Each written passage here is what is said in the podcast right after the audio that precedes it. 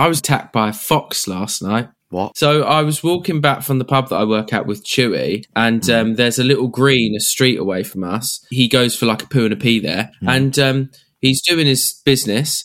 And we see, I see something like run across the green, and it's a fox. It's like staring at us from like about sort of like half a field's length away, and then it just starts sprinting at us, just Oh, like shit. full on sprinting. And then, um, so me and Chewie just start running away, and then we turn around and it's looking at us again. And then it sprints at us again, and so I have to pick Chewie up and I have to kick at it because it was so close, um, trying to like go at Chewie. And so I run across the road, and it's like a street away from us, and then it tries coming at us again. So I'm just so I just running up the street, and then um, I think it must have had like cubs or something in the bushes, but um, it was ready to go, man. That sounds pretty traumatic. Yeah, I was like, what the fuck do I do? It's following me home. Speaking of interesting looking creatures, Hi, guys. Rob's got his skiing goggles and his hat on at 10 o'clock in the morning. Hi, chaps. How you doing? Uh, James had a terrifying experience with a fox last night, so we were talking about suburban wild animals. Oh, wow. Just for future advice, you know, um, James, the worst thing you can actually do is pick up your dog is that true? um, in situations because uh, then suddenly the, the dog that's attacking feels that it's been made subordinate to a dog in height and will attack even more. Maybe that's why it started running across the street. Yeah. I didn't know Cesar Millan was a skier. Jesus. Knowledge there. Oh, play. oh, remember that. Thank you. Yeah, top tip. I mean, it's I know it's sort of counterintuitive because nor do you want to see your dog sort of ravaged by another dog, but um, often they'll uh, it can be worse. They can tear off your arm. Oh, there you go. So um, top tip there. Yeah, foxes are dicks, aren't they? They are a bit. Di- I was just saying, my mum feeds them. So like, if there's leftover food, she'll leave. She'll leave food at like half past eleven at night. And when I've stayed here, stayed at my mum's house, I've heard them like proper having a go outside. And you've obviously heard a fox's bark. It sounds like a forty-year-old aging man has like stepped on a on a plug socket. It's that horrible of a noise. Yeah.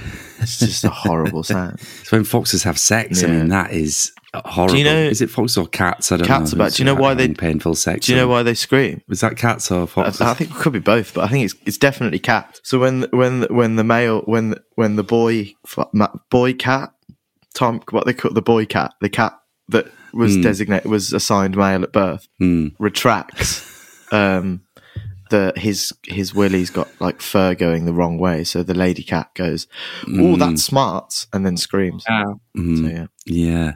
But I was once a a few years ago in a really hot summer.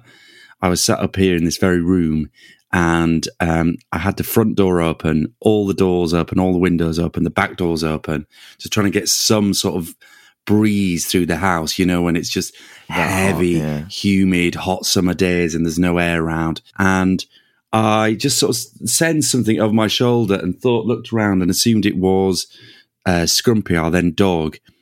And then a few minutes later, I looked round and saw a fox just walking down across the corridor upstairs in our house that had been in my housemate's holy room. shit And I was like, what the fuck? And so I chased it down and it ran outside of the house. Wow. But he'd been in my housemate's room chewing his shoes. He'd come up all the way upstairs, a wow that's a bold fox You know, in ancient Egypt, like cats domesticated themselves. Mm. Apparently, scientists are saying that some foxes are trying to attempt that. Yeah I've se- you've, you see They want to move in and Yeah. watch Yeah, Sky. I mean, Yeah. who wouldn't? They um, just watch Leicester fixtures, all of them. Um, they, the, yeah, the RSPCA and all those char- governing and charity bodies of animals, they're trying to like tell people not to feed them. So obviously, my mum's about, but there's like loads of videos on like TikTok and YouTube and Instagram of like just middle class stay at home moms Yeah. with like spoonfuls of pate with like foxes out, the, out in their back Yeah. garden pretending Yes. that it's like, oh, look how lovely we're doing. And it's like, yeah, but it will like eat your baby, so maybe don't do that. Our hearts are growing tender by the moment. Recalling our childhood, we are home. Sip a cup of cocoa in the hour. Lemon by the fire, we are home. Smell of snow is the smell of home. Dripping woolen jumpers jumpers by the stove. Dripping woolen jumpers by the stove. We're here a bit early, aren't we? Actually, Rob, it's early doors in the clubhouse. It's quite quite impressive, right? We don't usually get here this early. I know, I know, and um, I quite like it this Me time too, of day when yeah. it's just sort of you can still smell the disinfectant from the Still cleaning the- over the weekend. Yeah. The locals are already in having a pint of mild at ten o'clock in the morning. It's just it's just nice to be home, isn't it? Oh, it's It's good to be back. I've missed you all as well. It's Yeah. good to be in the clubhouse. It's been a while since we've sat down together and talked through our sporting Talk weekends. How was it? Uh, my sporting weekend was um, sort of nondescript. I mean, I, I, I Hmm. mean, we can just talk about it straight away because I'm so excited about it. West Bromwich Albion have been bought. oh, has that happened? Yeah, sorry, you were skiing, weren't you? Oh, great. West Bromwich Oh, Albion yes, have yeah, been. yeah, I'm really Yeah, we've been bought by uh, Shilen Patel uh, for 60 million British pounds, which is a bargain. Yeah, that's like one player at the City. Yeah, and like you can buy a football club for that. How amazing is that? Wow. Yeah, but we've been sold, so uh, we've been bought. Yeah, so we are, you know, Champions League in a couple of years. So that's going to be great, Yeah, isn't it? it's happening. Uh, no, it's been. How it's been good. loaded is said chap? His dad's worth two billion, and him and Hmm. his dad have bought it. He owns a minority share in Bologna in Serie A, Right. which is quite cool. So he's football orientated. But we're just sort of happy that the you know the last custodian, if you can call him a custodian, has um, buggered off, which is quite nice. Yeah. But obviously, in typical West Bromwich Albion fashion, we played Southampton Friday night. And the news Hmm. broke Friday afternoon. So then obviously it was a sellout because it was a party atmosphere. We've been bought. Yeah. New Horizons, and then we got absolutely tonked by Southampton. I mean, it was only 2 0, but they absolutely creamed us. So that was typical West Brom. So that was good. Um, I've been listening to a lot of cricket. Don't know if you've seen yes, the India the India, yes, kind of. Um, So let's talk about that because it's after such a brilliant first test Yeah. when England were out there, won in India for the first time in Yonkers years. Yonkers it really set up the series. Yonkers deers, donkey ears. it really set up the series, didn't it? And I think, and I was chatting actually to a big cricket fan last week about this, and then they've gone out and they've just Bazballed it again Yeah, we've in said the it. Mm. next two tests. And without any nuance about playing the situation in the game, India are man down, Mm. injured, Mm-hmm. and they still went out and did stupid things and have blown it. Mm. yeah. Who's who's doing ramp shots when we need 500 runs? Can we not? Yeah, it's crazy. Yeah, yeah. I think- just play differently, play smart. It's a very bold statement, but the whole argument about Bazball is going to come back, and you know, just I think it's it might have died a death now. Bazball. It was great for the Ashes because it was good fun, but leave Test cricket alone. Some people like Test cricket. You know, they like five days of conservative cricket, and then you get to the last day and then need to do stuff. People like that. Just leave it. And I'm not going to sit here and say that it hasn't changed. Sorry, it hasn't given us some great moments, Bazball. But I'm like, leave it alone. I like to Test cricket, so just you don't need But to go all point in they're not mutually exclusive things, right? You know that this is fantastic, like to go out, disarm teams, take them on, you know, put them on the back foot. But then circumstances, conditions change, and you need to react to it. You need more strings to your bow, Mm. Yeah. and I think it's just bringing back, you know, call it conservative or what, just smart, isn't it? You know, if you are three 0 up in a game. You don't sort of take all the defenders off and keep piling forward Yeah. you think actually, do you know what? We'll put in, we'll swap in a defensive midfielder, and we'll hold on to this lead. Very true. That's just sport. That's just tactics. And this one unconditional way of playing, I think, is just is dumb. And it is dumb. It was great listening to Michael Vaughan ranting about it the other They day. They really are. It really has split a lot of arguments as well. But I've, I've been listening to a cricket podcast called No Balls, and they had Yes, Ollie. You're obsessed with Alex Hartley. Oh, I love Alex Hartley. I'm kind of scared if if one day we ever got her on this podcast because I'd just tell her my undying love for her. But she's yeah, they're both amazing, Crossy and Hartley. But I'm sort of like I'm listening through their back catalogue. So I'm only I'm just about they've just beaten Pakistan, the England men's team, and they're talking about Bazball, and they absolutely creamed Pakistan back into 2022, the Winter Test. And they had Ollie Pope on, and Ollie Pope was saying, you know, we're trying to, to, to play this new style of cricket, and we're hoping that it'll catch on for other teams on the circuit. Yeah. And, you know, it'll just make Test cricket more exciting, more accessible, and people will want to watch it more. And he scooched forward two years, and it's like, nope. Nobody else is doing it. Australia absolutely rinses for it. It's just not a. It's not. It's just not a good idea. I mean, yeah, you're right. In certain circumstances, great idea, but just leave it alone. Test cricket's great. It's brilliant. Yeah, I don't know. I think it has. I mean, I think it's easy to forget how Test cricket was on the way and all the one day formats were overwhelming everything. Mm. People were talking about is it existential threat to Test cricket? And I think the Ashes series and the English team's style over the last few years has really brought the focus back to it. Yeah. But we just need a bit of nuance in it, yeah, I think. Yeah. Bit smart, bit savvy. Um, something else happened this weekend, Rob, as well. Yeah. Um, it was the at time of recording. It was the Baftas last night. Yes, it was. Yeah. Did you watch? I didn't watch them. My friend is the producer of it. Mm-hmm. I also have a mate who uh, works at BAFTA, and I've been fortunate enough to go to the film BAFTAs about three or four times over the years. I didn't go last night. Didn't watch it. I was back. Mm. What were you nominated for? what were you nominated for, Rob? I was nominated for most stylish uh, velour tuxedo Right. in attendance. And the Yeah, yeah. luckiest twat alive award goes to probably that one. But I did, um, I did get some compliments on my outfits historically from no other than Allison Janney or CJ Cregg of the West Wing. West Wing, yeah. came up to me in the pre-drinks and said, "You look fantastic. You look great. You look Said, great. Thanks, Ali. I, Yeah, I'm a bit, I'm a bit, together. I'm a bit kind of on the fence with award ceremonies. Sometimes I love them. Yeah. Sometimes I find them incredibly pretentious. Sometimes I think they're needed. Sometimes I think they're incredibly miserable because every Yeah. speech is just sort of sad.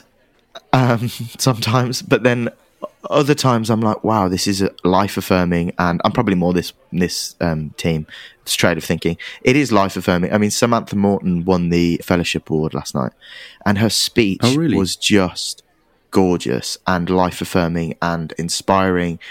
And her life leading up to that moment of her winning that uh, Lifetime Fellowship Award was really, really cool. But speeches Yeah. are too long. I mean, have you ever done a, a, an acceptance speech for an award, Rob? Um, good question. Um, when I was referee of the year, National Rugby League referee of the year, I did get to go up and make an acceptance speech. Yeah, no. uh, uh, acceptance speech at the national awards ceremony. I think I was quite young and tried to be funnier than I should have been. I'm not sure it landed as well. as my memory of it. It was a long time ago. How scared were you doing Um, it?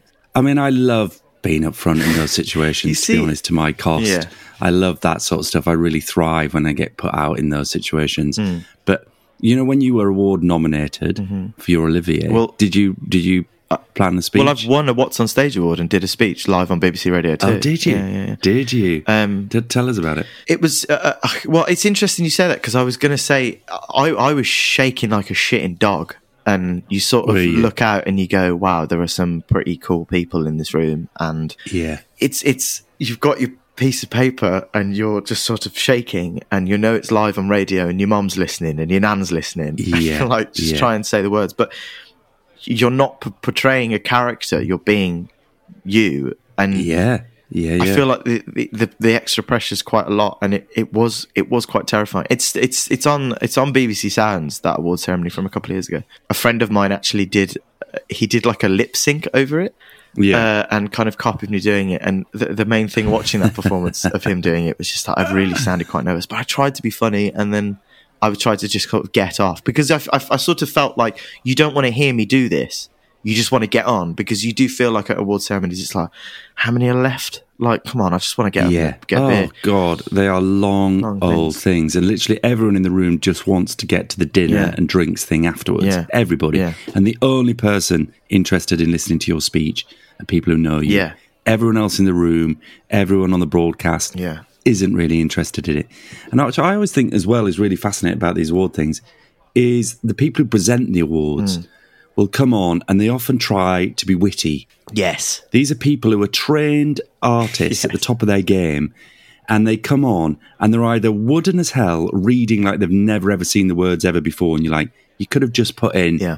a couple of minutes prep and read what you were going to say there, and learnt the names of the nominees. It looks like you've never heard of these people ever before, or even worse, they prepped a little skit between the two of them, thinking that they're going to be quite funny, and it almost always falls flat on its arse. It's such a good shout. Yeah, it's quite a weird, um, a weird thing for them to do, really. But uh, you know, actors are weird people. If I'm honest with you, we're all sort Yeah. of scared, insecure little beasts.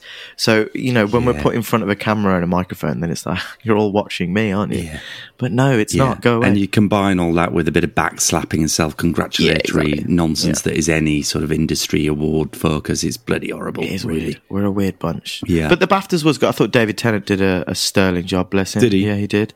Yeah, in his kilt. Uh, he did a skit with um, Michael Sheen at the start. You know, he I can't remember what, what's it what it's called. Over lockdown, they did like those FaceTime TVs that skit sitcom Yes. thing, whatever. He they, they did something like that, which was really good. And I adore Michael Sheen as well. He's an unbelievably amazing bloke. Um, So Yeah. yeah, BAFTAs was good. When when did you return from your Italian script? Were you in Italy? Was it Italy? I was I was away skiing in Italy. I got back late on Saturday night, Saturday. exhausted from my travails and uh, excessive skiing, which was just brilliant. I've had a, such a lovely time. But before we go into skiing and talk more broadly about skiing, just to say Leeds are rocking it at the minute. Oh, fine, yeah. Second. Well, we've done we've done album Yeah. talk about it. Yeah. What? Um, you're not second. You're third, actually. Oh no, you are second. We- we actually- you beat Plymouth. Uh, well, we reclaimed Yeah. second spot over the weekend. I think Southampton are playing on Tuesday or Wednesday night this week, so they can go back and grab it with a point ahead. But it, it really is turning into a second place battle between us and Southampton as Ipswich are dropping off. I Do you want think. me to piss on your chips a little bit? yeah, sure. Southampton are the best team we've played at the Hawthorns this season by a country mile. Really? Yeah, better than Leicester Really? and a mile, like different league to Leeds. They were.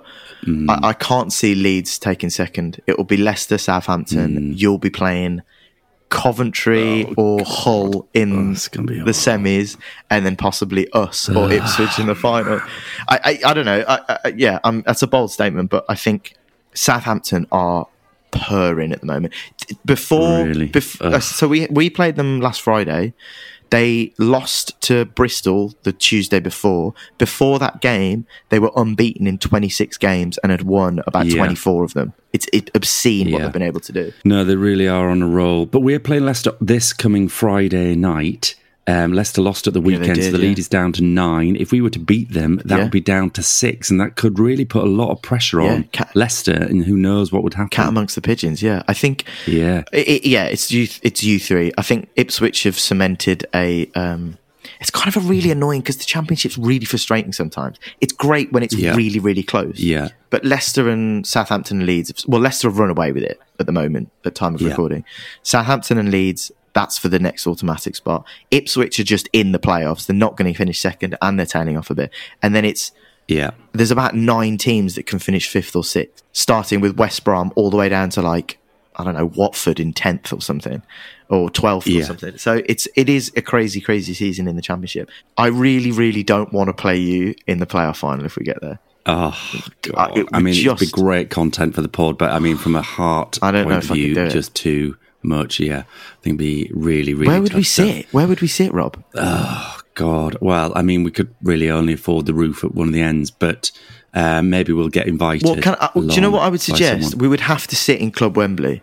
You know the band, the bit in the middle, because we couldn't Yeah, sit in Leeds okay, or yeah, West. Brom because it No, would just get beaten I've done up. that before. It's so difficult. Yeah, so we'd have it's to so sit difficult to be in an Club away fan. Wembley. So yeah, Yeah.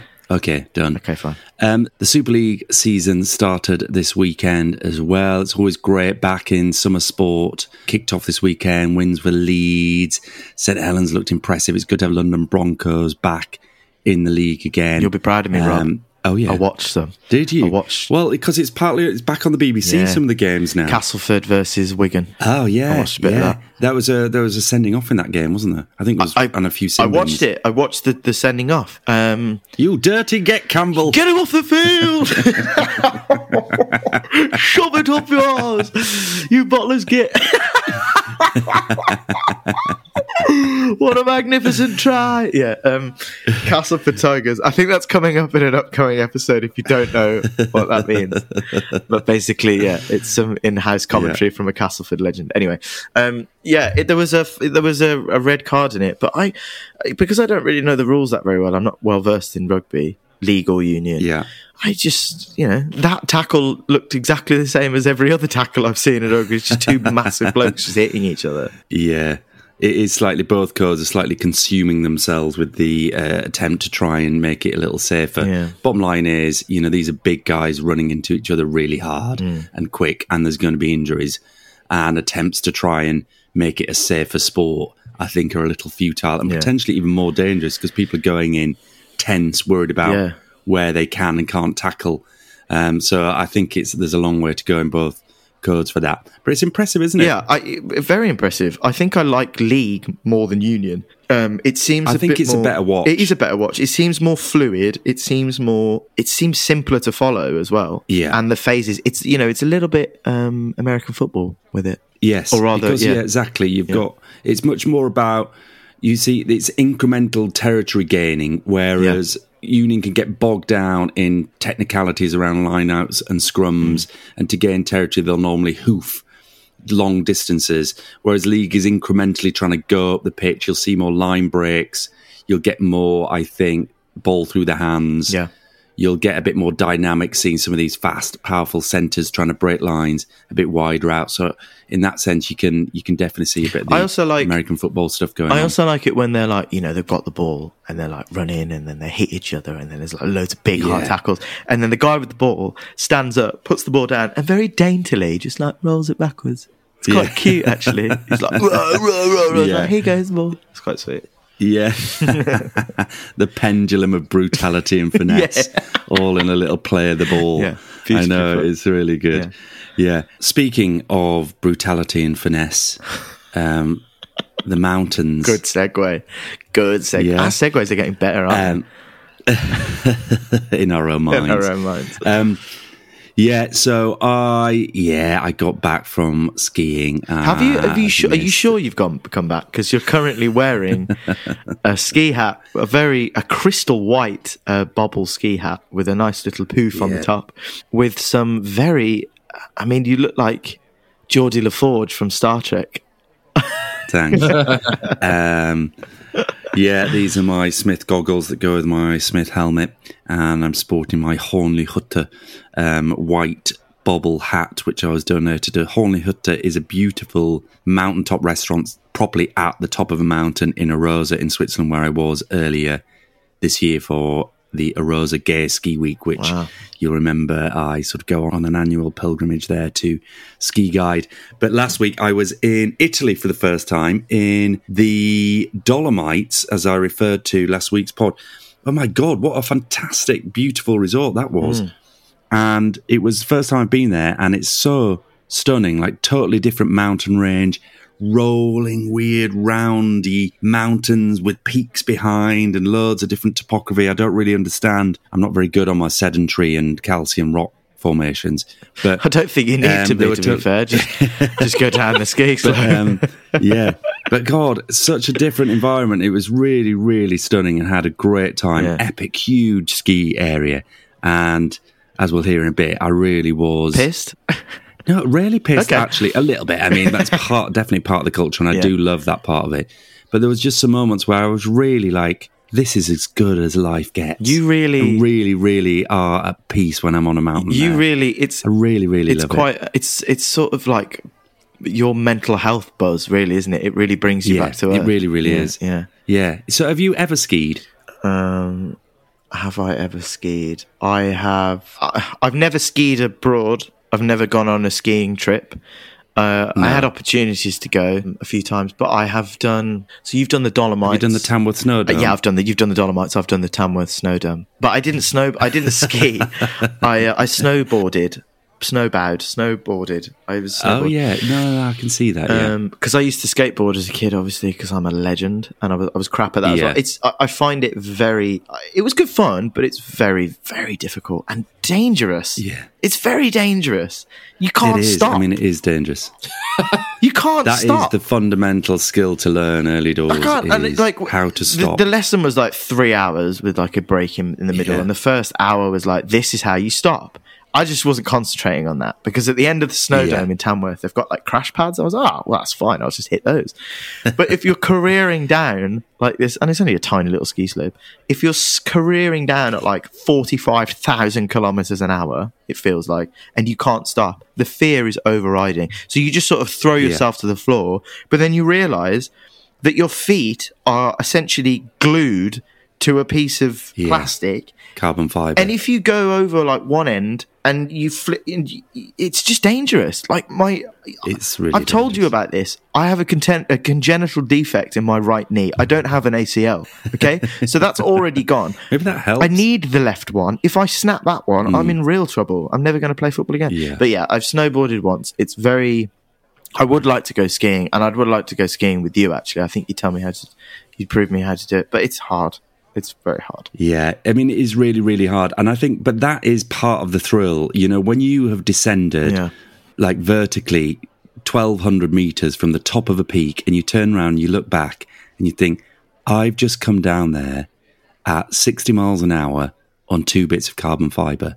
and it cool. felt brilliant. Yeah. And you look back, and then, as you know, if you've ever been to an old O'Neill's pub or a chalet set up in a London bar, and you see all the memorabilia and paraphernalia from days gone by, and you see a pair of old wooden skis on the wall and a couple of old wooden poles, a bit of metal binding on there, and you think, wow. Back in the day, people came down Yeah. on two planks of wood. Yeah.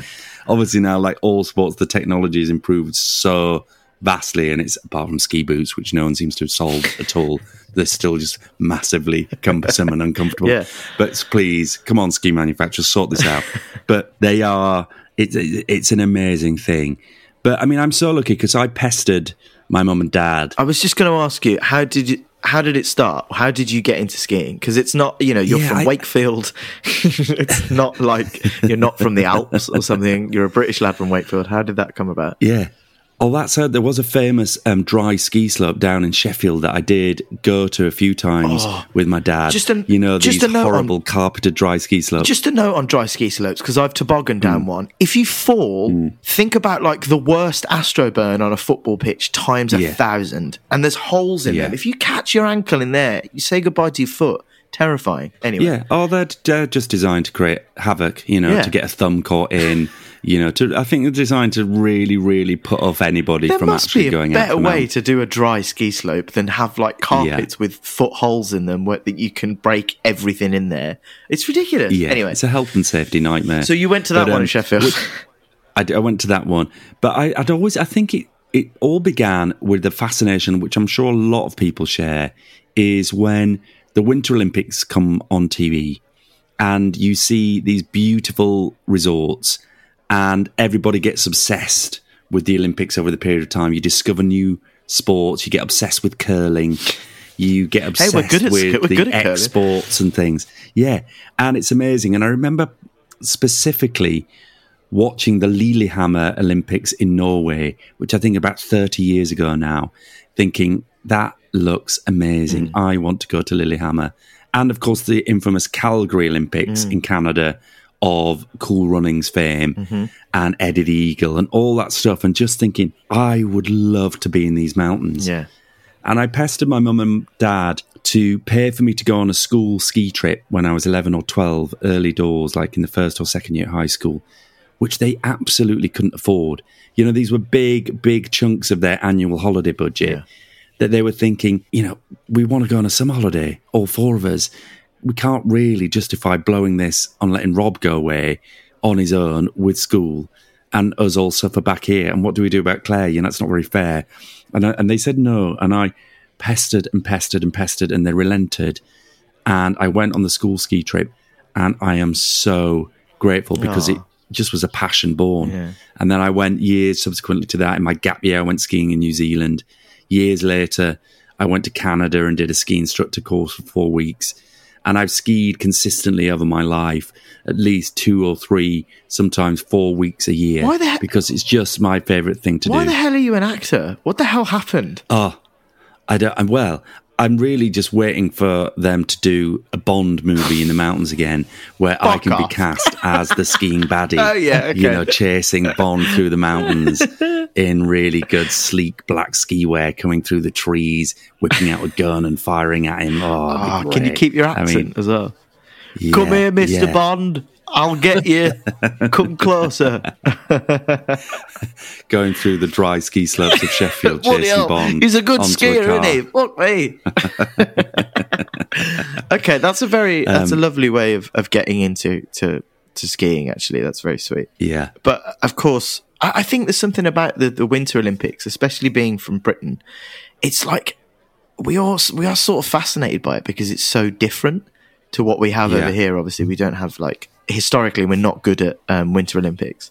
Um, although having said No. that, we've picked up a couple of medals, but it, it is quite magical and and very sort of not British, and we're sort of obsessed with it and the way that it Yeah. looks, and it's very beautiful. I think we are quite we're quite enamored with. and I think what's Olympics, aren't we? difficult to fully understand because obviously there is skiing as a recreational sport of which many many people around the world Hmm. do. I mean, let's be honest, it is not a very accessible, financially Hmm. Yeah, no, accessible sport for many many people. So it is predominantly in the domains of the middle class. Let's be frank about Hmm. it, because it's a lot of money to go out there into the mountains. But as a competitive sport, you know, for countries like Austria and Switzerland, the big superpowers of downhill and alpine skiing, this is national sport Yeah, territory. yeah. This is people getting behind them in the way that we get behind our sports, Mm. where the stars become public figures, where they're the ones doing all the you know advertising campaigns for mobile phones and whatever else it is around the country. So these people really do become the focal point of sport adoration in their country. And the World Cup, see, I mean, there's various different disciplines of competitive skiing. The alpine skiing is often broke down into different events. There's obviously the downhill, which is the big speed event, which is throwing yourself down the mountain at high speeds, descending up to a thousand meters sometimes in the space of like one to two minutes. And whilst there's turns in those events, it really is about flat out speed you're taking on the mountain. It's all bravery. They've got Super G events, which is a kind of combination between slalom and downhill, where you've got you know 20 to 30 gates, people going at full speed. They don't. They again, they don't get to see these courses. They've just got to throw them down. There's giant slalom, which is about 40 to 50 gates often down wider turns, and then the slalom events, which is the really technical event when people are whizzing between the poles, super speed on short courses, trying to technically manage the courses that are set, and and then then the combined events and loads of sort of stuff. So that's the sort of alpine part of it. But and these are huge sports in Austria, in Switzerland, America obviously is big as well into the downhill and boarding events. You've got obviously Italy and France and the Scandinavian countries, but you know, huge, huge things. So I mean, that's the sort of alpine part of it, and then you've got all the ski jumping stuff, the cross country stuff, all the freestyle, The freestyle stuff. now cool. skiing, all the jump stuff, the boarding and the exports, hmm. which has really taken it to a next level. And all the resorts you go to these days for recreational skiing, all the competitive stuff, will have big snow parks hmm. with jumps and obstacles and rails and cars to jump on and all this sort of stuff where, you know, these kids now are so brave, are loving all that stuff. And it really is, you know, you can really get your adrenaline kicks in all that stuff. I think I'm a bit too old for that. I don't know if I could do that. Yeah, me too. So risk averse. I mean, I wish I. I, I, wish I was. just sort of- love being on a big red piste, wide carpeted. What I mean by carpeted, they groom the piste and it looks like cord in the morning and it just grips your skis and it's beautiful. You're very romanticised of it. Maybe, uh, and I did allude this to last week when I was saying that you were skiing. I feel like you have missed your calling. You should have been a ski dude, a skier. Yeah. But I mean, there's, it's it's obviously very romantic and sweeping majestically through the Alps or the Dolomites, and then popping down to the chalet to have a fondue and a couple of pints Yeah. of local ale or lager and something. And but you know, I just can't stand. I wouldn't want to do that with Archie and Tilly from Surrey. You know, whilst they're pissed and all that kind of stuff. Just like, get a grip, guys. Like, well, like fair enough. You're good at skiing. Chill out. I mean, there is that world. I remember going years and years ago to Verbier with a mate of mine, and Verbier is a very Yeah, yeah. expensive resort. It attracts a lot of wealth uh, right across Europe, Russian wealth. And I remember being in one of these après ski bars, and there was a bunch of like wanker, pretentious Hmm. 25 year old posh boys all stood on tables with bottles of Veuve in their Yeah, hand instead Oh, of glasses. they were just handing out bottles, you know, rather than drinking from glasses or pint pots. Mm. And there is definitely that world to it. But there is a whole, I mean, for me, when you're up there and you're in the most beautiful parts of the world, Yeah. and then you stop, you ski really hard in the morning, it's exertion, it's the best hangover cure there is. You take in the environment and you, you feel really at peace. And then you're skiing and talk about mindfulness and being present. You really just have to be where you are. You can't think too far ahead. You can't reflect on what you've just done. You've got to be present in that moment on that bit of mountain on those skis, being really focused. And then you do that and you ski hard in the morning and then you find an amazing lunch spot and you have like a tartiflette, like potatoes and cheese and bacon with a red wine or a, or as I was in Italy, a fresh pasta up on the mountain, a great bolognese covered in parmesan cheese with a glass Wait, of red wait wine. a minute, wait a minute, wait a minute, wait a minute, oh wait a minute, wait a minute. God, you went so to Italy good. and had a bolognese. Come on, man, you can Oh, have yeah. that here. Yeah, but like, yeah. Oh, I know. You can have that Well, I here. do frequently, all the time. You just go. Hold on, wait. um, Are you the kind of guy that goes? My my my grand my grandpa, uh, bless him. He um, whenever we used to go to an Italian, we used to go to the same Italian restaurant, and we all knew what he'd order: minestrone to start, spaghetti bolognese for main, and then a tiramisu for dessert. Literally, Tiramisu, classic. literally, that's it. Yeah. But you can't do that in Italy. You've got to go. You've got to play roulette. Just put your hand on the menu and go that one. I'll Yeah. it. Screw it. Yeah, I mean there is. Like, you'll you'll see some sort of Italian chef who's in this canteen up a mountain. He's very proud of what he's whipped up, and he's made this amazing carbonara. And there's a, and they pile it on, and they make it feel like he's made it fresh for you, just you that day. And oh, it is the whole thing. I mean, it is great. Oh, the English guys here again, so I better do the carbonara and, and Yeah. bolognese sauces Yeah, yeah. again. Oh, so yeah, fair enough. But I mean, I as you as you know, I, I do some guiding for quite a high end British ski touring company Mm. where they provide amazing childcare so people can go off and have this holiday and they can just dump their kids with other people for the Oh, brilliant. week and have a lovely time. Yeah. And I ski with the adults and take them to some fine restaurants around the mountain. and you know, you're getting Michelin star quality food Oh, brilliant. up a mountain. I mean, it's really, really good. That's that's a bit I amazing. mean, I, it? really, really good stuff. Um, shall we have a little listen to me skiing because I did some recording, Yeah. um, and you know, this is me in my peak wanky Gushing. really taking in in in the moment. Just for context, I was out in a resort. I explained this, but in Val Gardena has what's called the Legendary Eight, and these are eight runs around the resort that are marked up on the piste map that are all significant in some way. So they're the 1970 Women's World Cup downhill race course. It's the current Men's World Cup race course called the Saslong, where they compete annually at this. I skied that run. Um, there are old ones where the first run in the 1940s that they created for competitive skiing in that resort, and I skied five of the legendary eight, and this is me He's on already the first gushing. one, the Sir, uh, and it's such a beautiful run, and I was on there by myself with only about two or three other skiers about nine o'clock in the morning, beat the crowds, and this is me just having completed the run. I'm just taking a pause to stop and take this in because I've just skied part of the legendary eight, which is a famous route as part of the San Cassiano area near the Sella Ronda in Italy. And I've just skied the Sur, which is part of it. And it's a black run, the number two, and it's a long wide. It's not really a black run. It's a it's a really nice red. But I was the kind of I was one of only two or three people on the piste. And when you get to the bottom half, you're really amongst the trees. I heard barks of dogs or were they even wolves? I don't know. Oh my God, you're Attenborough on the birds Dolomites. tweeting to each other, calling, and sat on the lift on the way back up to the halfway point on my own, just taking it all in, thinking this really is as good as it gets. There's a hanging fog and mist at this level that I've stopped at. Uh, the, light is flat, the visibility isn't marvelous. Keats on a still, you can still see. Cross valleys, and the mist is moving quite a pace, and it's eerie and beautiful and romantic. And this really is as good as skiing gets. I, I truly feel so at peace. I know it's wanky to say, but it, it's as fulfilling and as centered as you can feel. It's gorgeous. Oh, so lucky. Oh, did you hear the swish of someone going by me at the end? no, I'm being, I'm being, I'm being clip. I think I'm being clip.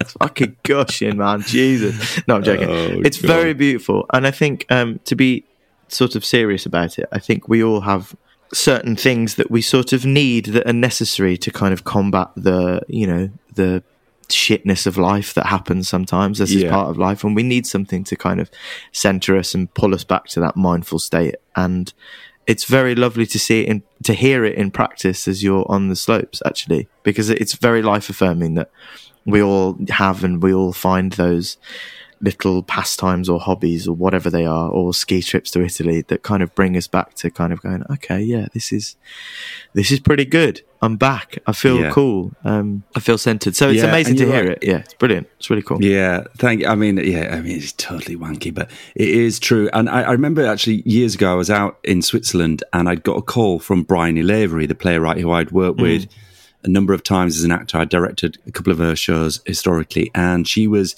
she'd done an adaptation of The Borrowers that was being produced up at the Storyhouse in Ch- in Chester, Yeah. and the director had had to withdraw from the project because they'd got a job as an artistic director in a building.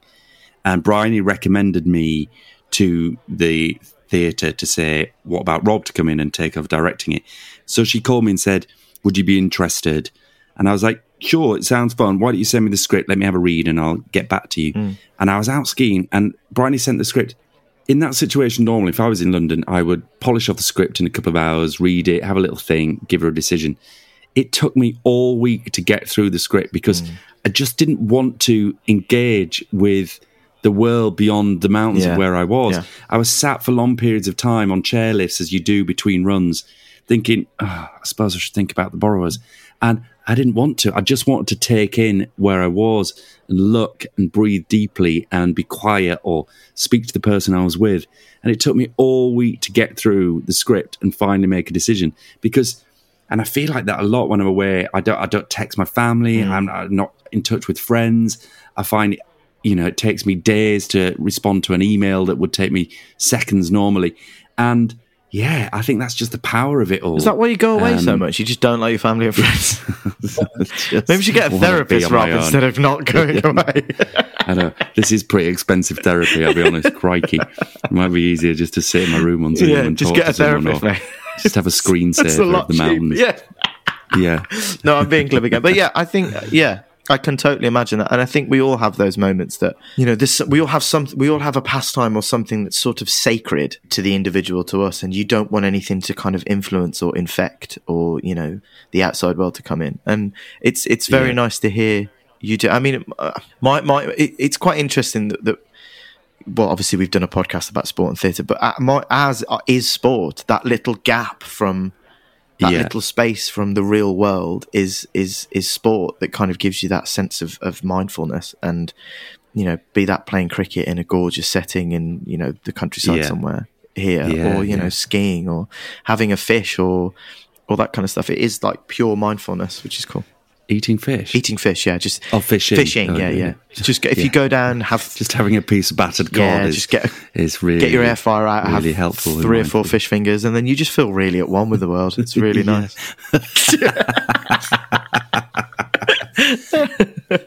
Um, but I'm also a really good skier. Uh, here's me um, uh, going down the uh, men's World Cup run, the Saslong in Italy. Q James.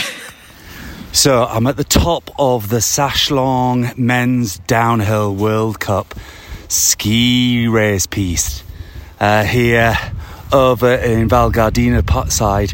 So it's a, and, uh, again, it's a, one of the legendary eight. I've done the top bit, which was a little bit just getting here to the top of the piste is a bit gnarly, but this actually looks quite good. Um, I don't think it's been pisted very You much. sound a bit posh bit of a actually bumpy. You're putting a posh accent Do I? Uh, Yeah, a little relatively. Busy again. The do I? That's fog funny. and mist. Again, the fog and mist is nicely looming, making it all quite atmospheric. But uh, here we go. Wish me luck. Did you did you do it? Did you die? Are you okay? This is me. So I the just made it down to the bottom of the Saslong. It was Oh, good lad. fantastic right hand bend coming down, which obviously I'm doing loads of turns in, but you can imagine the race is just absolutely tonking it round there. A big, almost I'd say, probably like 45 degree bend arcing round to the end, and then they come in, and you can imagine what the stadiums would look like at the bottom. Really cool with all the fans screaming. But yeah, completed, done. The Saslong Men's Downhill World Cup ski race. Let's go back up. Where next? That's pretty damn cool. Yeah, I mean it's really funny on these World Cup runs, of which there are many courses around in you know in Norway, Switzerland, Austria, Italy, France, North America, that they compete in in these World Cup runs over the course of the year. They sort of start up on a glacier in Austria in October time, and will go through to March and accumulate points in these races to be the world champion. And then obviously they've got the Olympic cycle every four years as well. But I've seen them prepare these courses. Now, this is just open to the public, and it's actually turns out to be just quite a nice run that you can do. But to turn them into the competitive run, hmm. they scrape all the snow off it, leaving the ice underneath, the packed ice. Then they will inject chemicals into the run that freeze it even harder. And then they'll let it freeze overnight. And then they do that again over the course of a few days until it becomes sheet ice. And then they inject these chemicals around the side to create the, the outline of the course. You'll see them if you ever watch Ski Sunday now, with the blue lines around. And they sometimes put a line in to show the contours and they build all the infrastructure around it, all the crash barriers down the run. They'll build stadia at the bottom, the gatehouse at the top where they come out of, where all the other skiers will accumulate and watch one another. And it is treacherous mm, stuff mm. in those conditions that you would not want to ski on your normal skis. Uh, any person of sound mind, anyway. And they throw themselves down these, and they're reaching like 200 kilometers an hour Jesus you know, Christ! at wow. top speed, which is just crazy. And you can see when they fall, you know, they are really, Well, you know, really in danger. Yeah, I mean, I was going to mention um, skiing injuries. Uh, They are. You, you don't just turn your ankle. No. You are. They are bad. I don't know if you've seen the. Um, uh, the I don't know. What- I don't. It's just a viral clip that's gone around. There's obviously a guy coming down a slalom, and he mistimes a turn and takes one, Oh. one of the, the gates that are made of. Are they made of rubber? They're sort of, they're very bendy, sort of rubbery No, plastic. yeah, they're quite hard plastic, Hard actually, plastic, is what they are. Yeah, yeah, yeah. But he'd obviously mistimed the term and took both of the both sides of this gate in the gu- in the Yes. Gooley Woolies, and it apps the Yeah. scream that he made.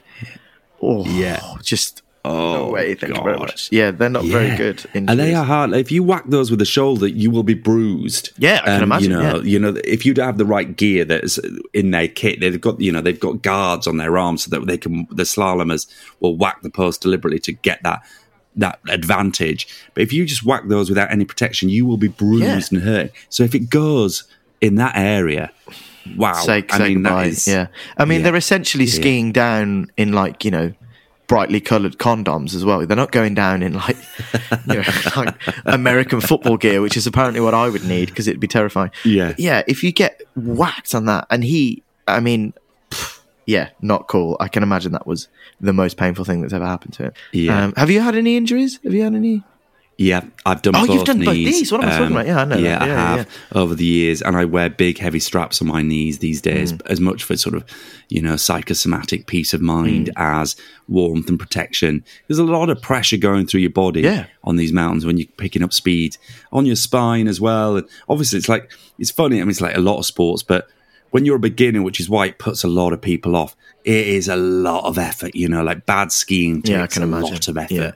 And when you get better and better, you become more efficient and more economical, and you can, you know, it actually just becomes a lot more pleasurable. Apart from when you're really challenging yourself on tougher runs, and you just you learn to let the equipment and the mountain do it for you. You know, like point down the hill is a lot easier. Yeah, that makes sense. It, it, it's it's usually knees that go, isn't it? Because it's Yeah. that sort of thing that your body is going one way and the ski is going the other. So the, Yeah. the twist and the the, Yeah. the the problems come when you twist the knee. That comes comes down to the knee.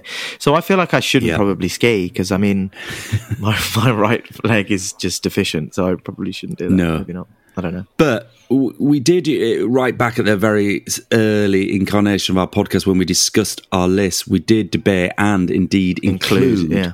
the Hahnenkamm downhill race in Kitzbühel, which took place this year, uh, about a month ago in January. And it's n- notoriously the most challenging downhill race in Kitzbühel. And it is like the FA Cup final of skiing in the sense that it's an it's a classic pitch, classic race course, notoriously difficult, fast and hard. And the Austrians really go to town. It is party central. They'll all be in the bars. They'll all be in resort in the days before après goes off and they're drinking all day. They're lining the course. The cowbell sounds are coming out. The hooters are coming out. The flags are out. And this is just a load of piss people supporting people while watching the sport. See, that sounds so. great. Yeah. So next year is is something we really need to work together. I think that's a good and get you out there, even if it's just on a little nursery slope, doing your little doing your little turns down on the green slope, and then we get to the bars and watch oh, the Hahnenkamm downhill. break my ankle. I'm going to break my legs. But yeah, I, I, It's gonna be great. I, I do feel bad that I have. It, it is a regret of mine that I've never been skiing properly. so yeah, maybe we should do it. And the Hahnenkamm sounds Yeah. Fucking brilliant. sounds like a right pisser. We're doing Tamworth first. Tamworth, Me and you, we'll do Tamworth Snowdome, Yeah. Hemel Hempstead Snowdome, Yeah. and uh, we shall do uh, a, a little pre Harn and Carn downhill. I think that'd be brilliant. That's a good shout. But if you never have ski before, obviously, you know, I think people assume it's very expensive.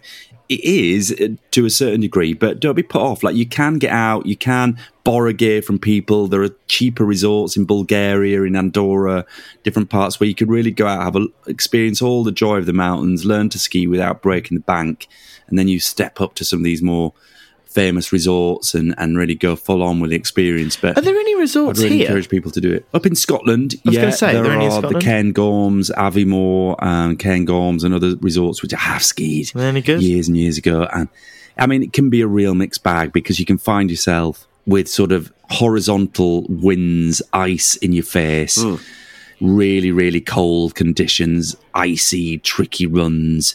Not very long runs on old infrastructure, so you're freezing your tits off, being dragged up a drag lift in, you know, minus eighteen That doesn't- barren conditions. that doesn't sound as It's romantic, Not no. fun. No, it's not quite the alpine trees of Austria and Saas-Fee and all that sort of stuff. No. Okay, fair enough. I mean, uh, it could really put you off for life. I think it is a love hate thing. The equipment, the situation, people either really take to it and think this is a passion born, Hmm. or people are like, this is horrific. I'm meant to be on holiday. I'd much rather be on a beach. I'm grimacing. No, I, Yeah. I would rather I ski. think you're in that category, well, I don't. See, I don't do beach holidays. I don't like sitting around No. doing nothing. I'd rather go to a city or something. So I don't know. Maybe Yeah. skiing would be good. I mean, the people who have asked me to go with them, and I haven't been able to just for work commitments and stuff. Um, they'd be like, "You'd love it. You'd absolutely love skiing." So I really should give it a go. You're like the Yeah. fourth or fifth person who said, "Come skiing with me." So I, I should probably Yeah, probably it's a great mate's holiday. Yeah, I can You know, imagine, You all yeah. just get a villa, pile out, and have a great laugh. Yeah, just get pissed. Yeah, sounds Um, good. Okay, we'll do. It. So, are you happy to be back? Are you happy to be back, Rob? Or Uh, I am in the sense that I feel like I've been away permanently since December with Yeah, you just- the American trips yeah. and a couple of ski trips already, and I just really enjoying being back home, settling into a bit of routine, being around. That said, I have got one more ski trip in March. I'm going away for a long weekend. maybe you should try and get an acting job, mate. Maybe you should try and get your acting Oh, career yeah. back on again. Shit. Yeah, yeah. I did email my agent the other day going, I'm going skiing again. Uh, it'd be nice if it picked up again when we get back. Right. Um, Okay. But we'll see. Well, it is- I need to get an advert. There must be some skiing adverts I could get. Yeah, hundred percent, definitely. You'd be good at that. Yeah. Maybe Yeah. we'll get a job this year. A good job. I don't want to do a crap job. Yeah. I don't want to do a crap job. No, you don't deserve a crap job. You deserve only the best, Jack. Oh, do you reckon? Yeah. Oh, that's kind of you, mate. You are the Matterhorn of actors. You deserve to be at the peak of your profession. I don't think that's true. Maybe I've already peaked. No, I don't think I have. I'm a bit of a late bloomer, Maybe. mate, so I think I've got my career is going to be better in its what's the word? What's the opposite to infancy? In its in its autumn, Yeah, my career is going to be yeah. I think so. yeah, you're going to be the Jim Broadbent of your generation Oh my God, when I'd it comes to love fame in his 40s and 50s. Patrick Stewart. That'd be good, Patrick wouldn't it? Stewart I only became that. Patrick Stewart in his when he was 43 when he got Star Trek. That's when his career yeah, kicked off. Yeah, I, I've been telling myself that for 20 years as well. He said he only became Patrick Stewart when he was 50. What was his name? Derek? He was called Brenda before. No, I said, yeah, Brenda Stewart. oh, right. Well, off for a ski yogurt. Do you remember ski yogurts?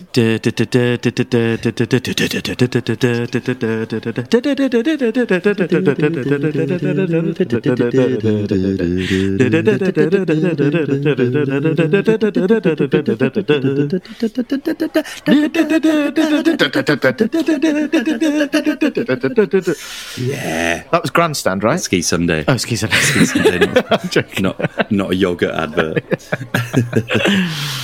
All right, boys, we'll have a lovely, a lovely time. Sand, I'm off. Good lad.